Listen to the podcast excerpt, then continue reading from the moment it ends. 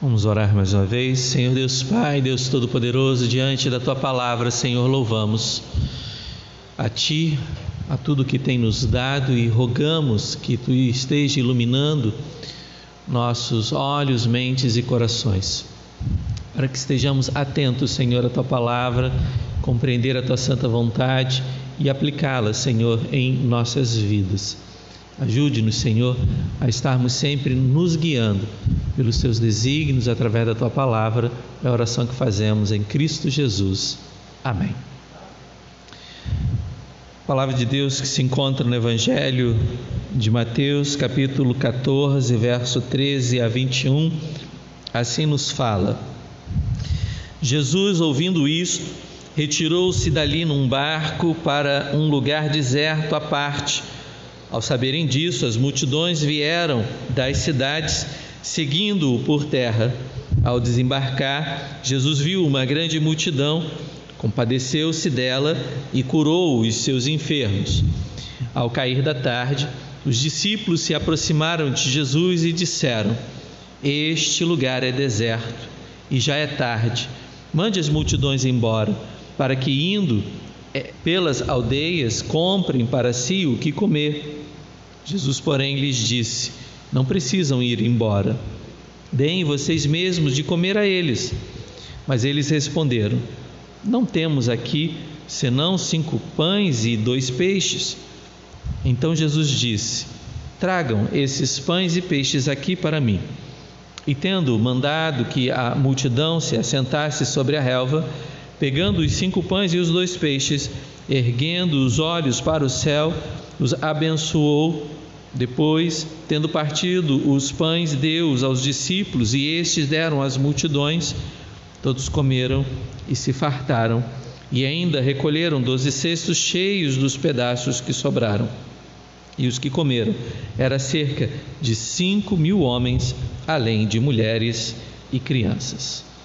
Palavra de Deus, os nossos corações. Amados, você está disposto a partilhar a sua vida? Nós estamos dispostos a cada dia a dividir. Digo isso porque nós temos uma certa dificuldade em dar, em doar. Eu particularmente, eu tenho uma dificuldade muito grande de dar livros. Assim, os meus livros, né? Eu posso comprar um livro e dar, mas os meus livros eu tenho um ciúme muito grande deles. Às vezes vejo algumas atividades de doações de livros e eu tenho uma dificuldade muito grande. Eu compro e dou, mas os meus livros são como é, filhos para mim.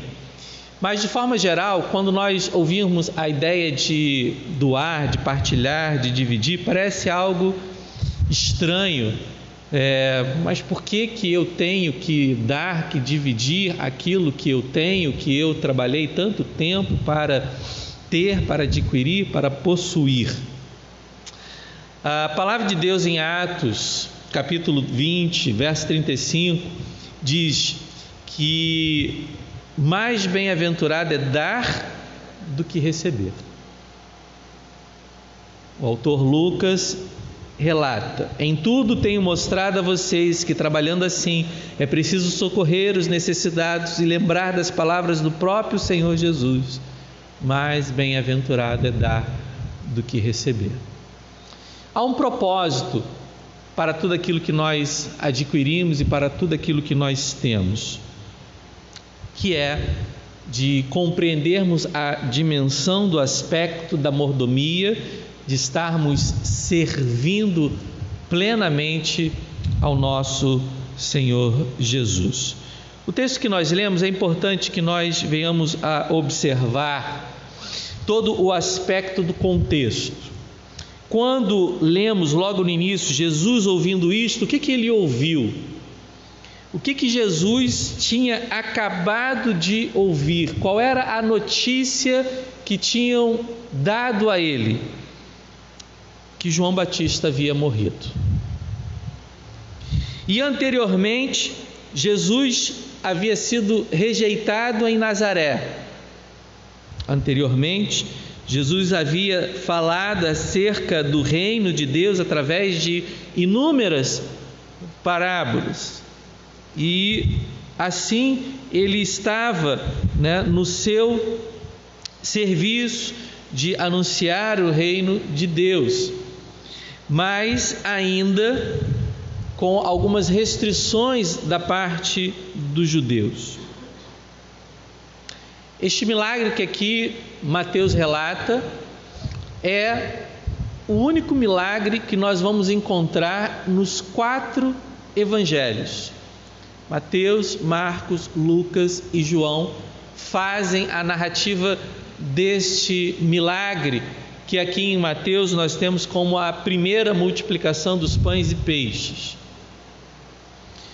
E Jesus então, mesmo diante de sua tristeza, porque ele se retira exatamente porque ele ouve a notícia da morte de João Batista, triste, ele se isola, se retira para certamente se condoer diante desta perda, dessa tristeza, mesmo ele sendo filho de Deus e entendendo toda todo o propósito de Deus, ele vive entre nós naquele momento como um ser humano, passível às tristezas, às alegrias.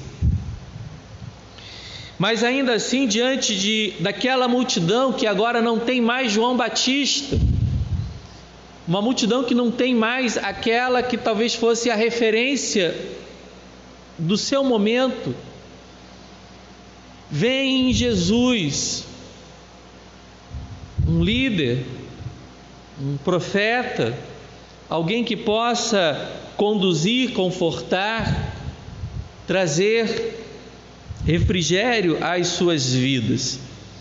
E o nosso Senhor Jesus Cristo compadece, isto é, tem compaixão daquela multidão e no primeiro momento, então, atende aquelas multidões, aquelas famílias, aquelas pessoas que ali estavam, diante de suas enfermidades, diante de suas dificuldades, diante daquilo que haviam trazido a Jesus.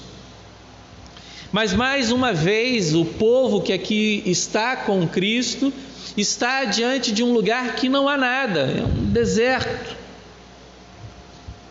um lugar de referência para nós entendermos a ausência de tudo quanto nós possamos querer ou precisar. Jesus então espera que seus discípulos, da mesma forma com que ele se compadeceu, tenham compaixão daqueles que ali estão. Jesus pede para que eles possam ter esta compaixão diante da ausência de comida, pede para que eles deem o que têm mas certamente os discípulos não tinham muito. Né? Não vamos imaginar aqui que os discípulos, porque estavam ali com Jesus e porque estavam ali sempre com multidões em sua volta, carregavam mochilas de fast food, né, ou mochilas de motoboy, né, carregados de comida. Né? Ninguém fazia isso. O pão, o peixe eram os alimentos mais práticos e fáceis que estavam ali, né, próximos a todos. Mas quando nós ouvimos sempre também falar de pão e peixe, nós sempre pensamos, né, talvez o Charles pensa lá no peixe que ele pesca, né, algo grande, farto, né?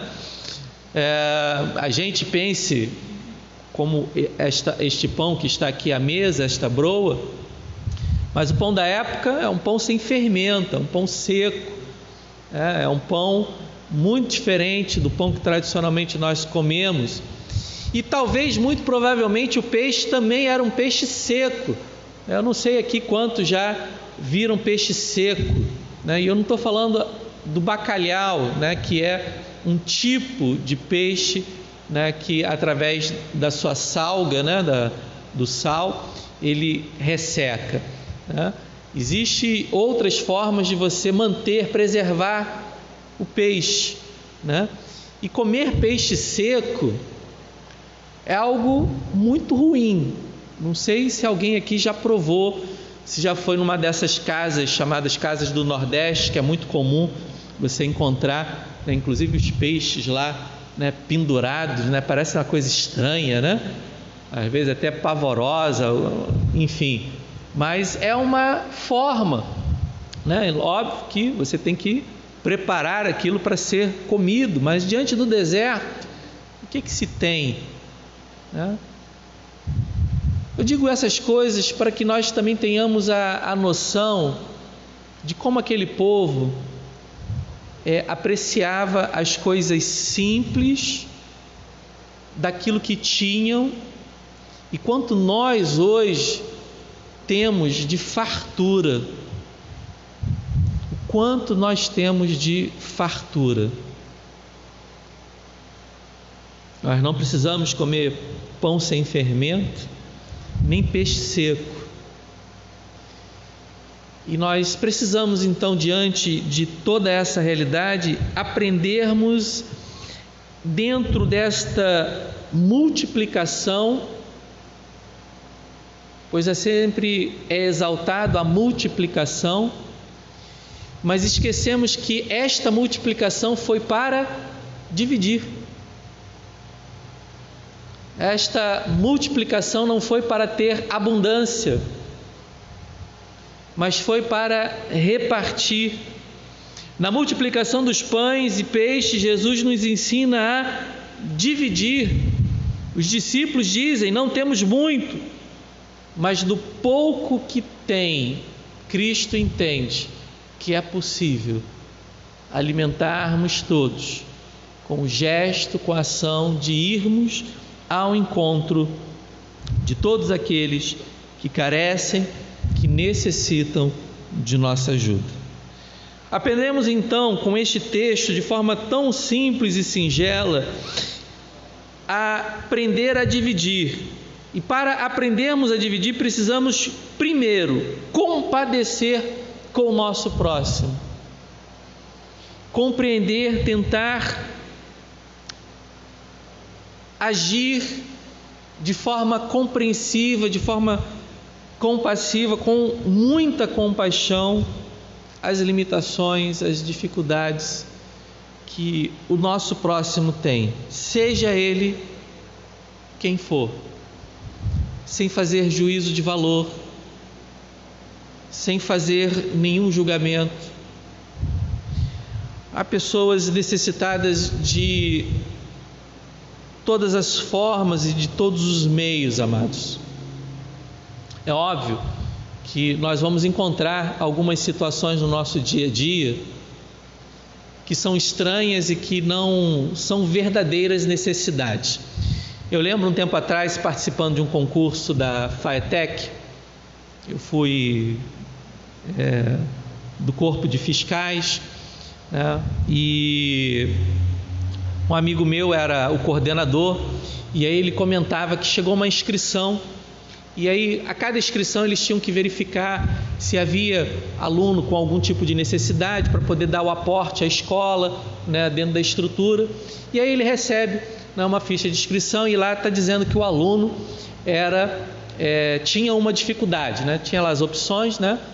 Você tem dificuldade, tem alguma deficiência, marcava sim ou não, e descrevia, tinha as opções né, de, de deficiência, outros, né, para caso nenhuma das opções é, fosse a, aquela descrita pelo aluno, e aí é, esse aluno marcou que tinha deficiência e a deficiência era motora. E aí entrar em contato com a família para saber qual é a deficiência motora. Se é um, um aluno que é cadeirante, né, não pode andar, ou se é um aluno que é, usa muleta, enfim, qual era o tipo de deficiência motora. E aí, ao ligar, eles descobriram que a deficiência motora é porque a família não tinha carro. Essa era a deficiência motora. É, não ter carro, eu até entendo que é uma limitação. Você não tem carro, é uma limitação, né? Te limita, né? O carro facilita muita coisa em nossos dias e há talvez até aqueles que pensem que ninguém deveria não ter carro. Né? Mas você já imaginou um país como o nosso, de mais de 200 milhões de habitantes, nós tivéssemos 200 milhões de carros? Né?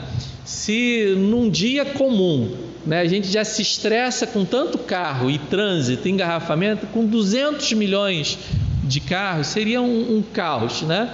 Então, algumas limitações não são tão limitações assim, e muito menos deficiências. Mas isso não significa que nós não devemos nos compadecer, ter compaixão, buscar entender, compreender e, dentro do possível, explicar, mostrar, porque algumas pessoas têm talvez limitações, talvez não como essa desse garoto, mas acham que tem limitações, vislumbram limitações que às vezes não têm ou porque não queremos aceitar alguns problemas que nós vamos carregar e que nós não podemos simplesmente achar que eles vão sumir de nossas vidas. Veja que Jesus, quando se compadece de, de seu próximo, e quando ele nos convida a amar o nosso próximo, ele não convida a você escolher quem é esse próximo, ele não pede para que você faça juízo de valor, mas simplesmente haja. Haja. Dentro das suas posses, dentro das suas necessidades, nós aqui não estamos querendo dizer que você tem que fazer algo além do que você possa fazer, né? se compadecer além da, daquilo que é real para cada um de nós. Mas nós só aprenderemos a dividir, nós só aprenderemos a doar se verdadeiramente nos compadecermos do nosso próximo. Também para aprendermos a dividir, precisamos compreender essas necessidades, as necessidades do nosso próximo. Eu sei das minhas necessidades, certamente cada um dos irmãos que estão conosco hoje sabe das suas necessidades. A necessidade daqueles que estavam em torno de Jesus eram doenças, enfermidades e a fome. A fome que naquele momento, por eles estarem ali naquelas naquela naquele contexto, naquela condição de estarem longe das aldeias, por terem buscado Jesus, nós precisamos compreender as necessidades. Nós temos algumas necessidades em nossa igreja de ajuda com relação a alimentos. Nós temos hoje algumas famílias que carecem, que necessitam, que precisam que nós, no próximo domingo, venhamos a lembrar de trazer estes alimentos. Mas também precisamos entender que há outras famílias que carecem e que nós não temos atendido porque nós não temos tido todas as condições para que assim possamos atender. Já falei isso aqui e repito, amados, eu eu não sei o que é passar fome, eu não conheço esta realidade. Deus sempre é, abençoou muito a minha família, mas isso não significa que eu sempre comi carne, né? E tenho a grata satisfação de adorar arroz com ovo, né? Que é uma coisa tão simples e tão deliciosa. Né? Gosto de fazer coisas mais, digamos assim, extravagantes, né? mais é, refinadas, digamos assim, mas eu gosto do simples. Se eu ficar uma semana inteira sem comer arroz com feijão, eu passo mal, irmãos. Eu não sei quantos aqui são assim, mas eu, eu passo mal. Eu preciso comer arroz e feijão. Aquele feijão temperadinho, coisa bem simples: sal, alho, louro. Né? Eu ganhei essa semana uns ramos de louro fresco. Fiquei feliz. Né? Há muito tempo eu não via louro fresco. Né? Se a gente só compra aquele louro desidratado, né?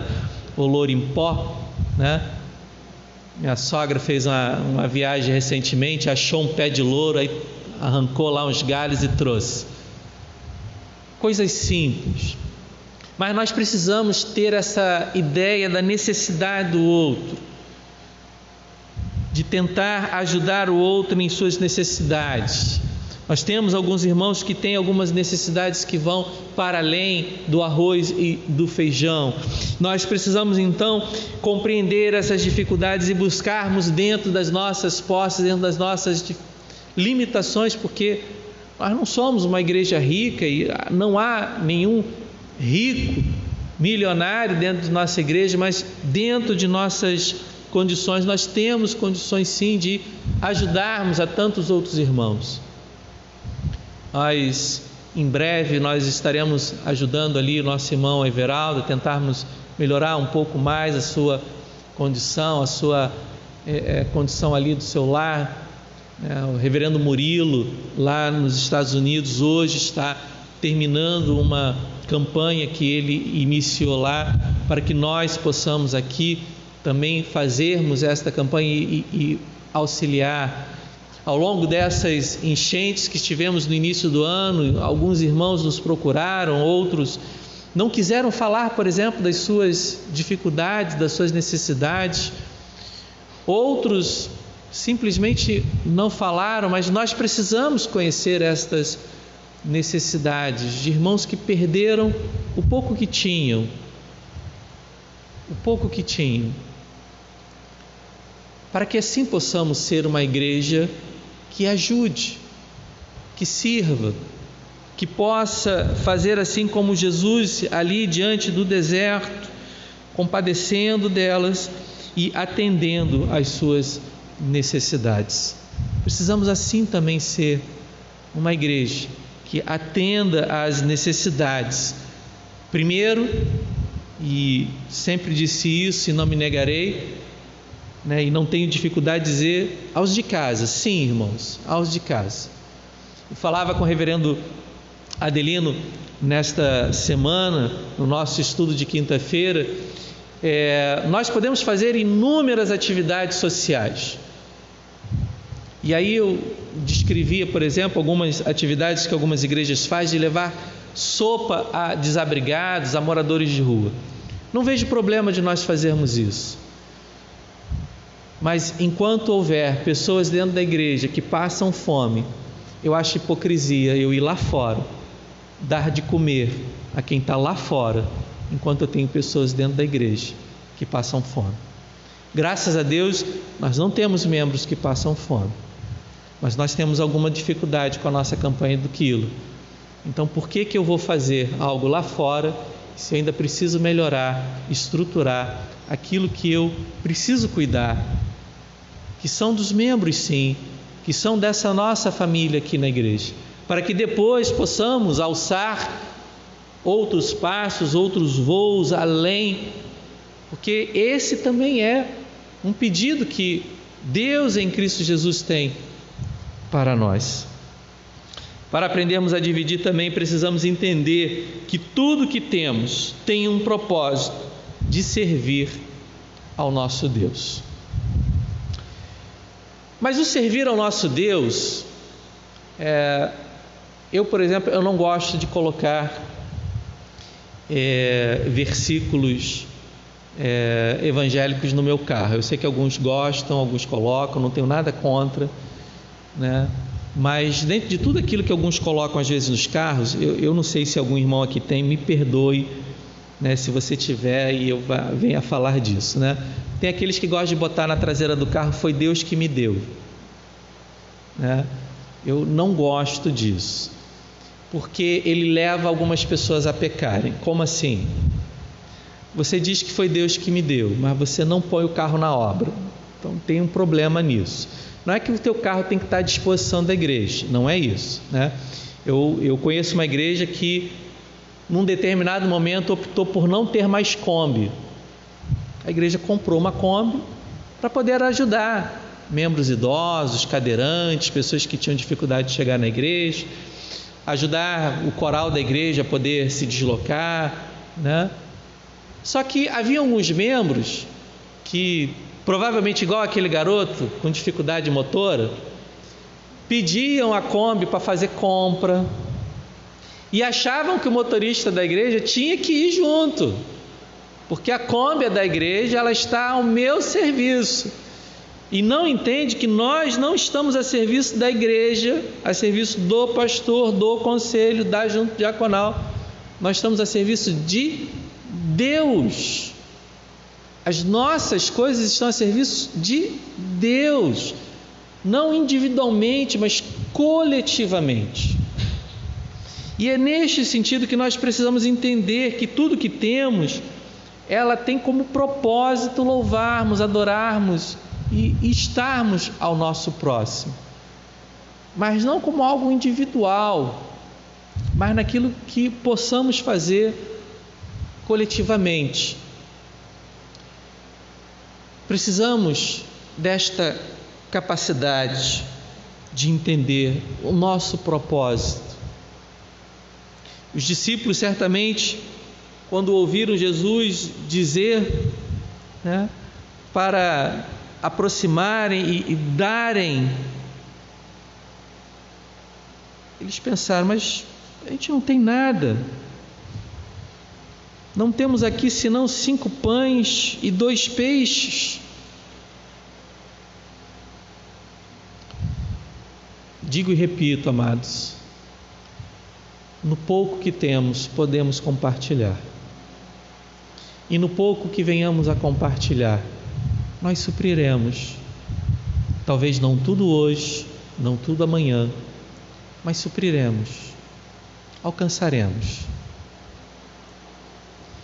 Eu ainda estou é, surpreso por tudo que nós conseguimos fazer, mesmo diante de toda esta pandemia. Me refiro, me refiro às nossas reformas, porque nós não tivemos nenhum aumento substancial de nossos dízimos, de nossas ofertas mas nos mantivemos fiéis. E fiéis no pouco, Deus foi fiel no muito. Fiel naquilo que precisamos fazer, Deus nos manteve fiéis para fazermos tudo que nós realizamos, que nós fizemos. E podemos fazer mais, se nos entregarmos mais se estivermos mais aptos a dividir do que a multiplicar. Porque toda multiplicação de Deus, todo o crescimento que Deus nos dá, nos dá para repartir, nos dá para mostrarmos aos outros o quão é bom estarmos diante desta mesa, compartilhando aquilo que Deus nos compartilhou, seu filho. Aquilo que Deus dividiu, o seu filho, em amor de nós, para que possamos amar mais, servir mais, nos compadecermos mais do nosso próximo, para a honra e glória do nome do nosso Deus. Que assim possamos, amados, compreender e entender a vontade de Deus para cada dia de nossas vidas. Quero convidar os nossos irmãos presbíteros para que estejam vindo aqui à frente.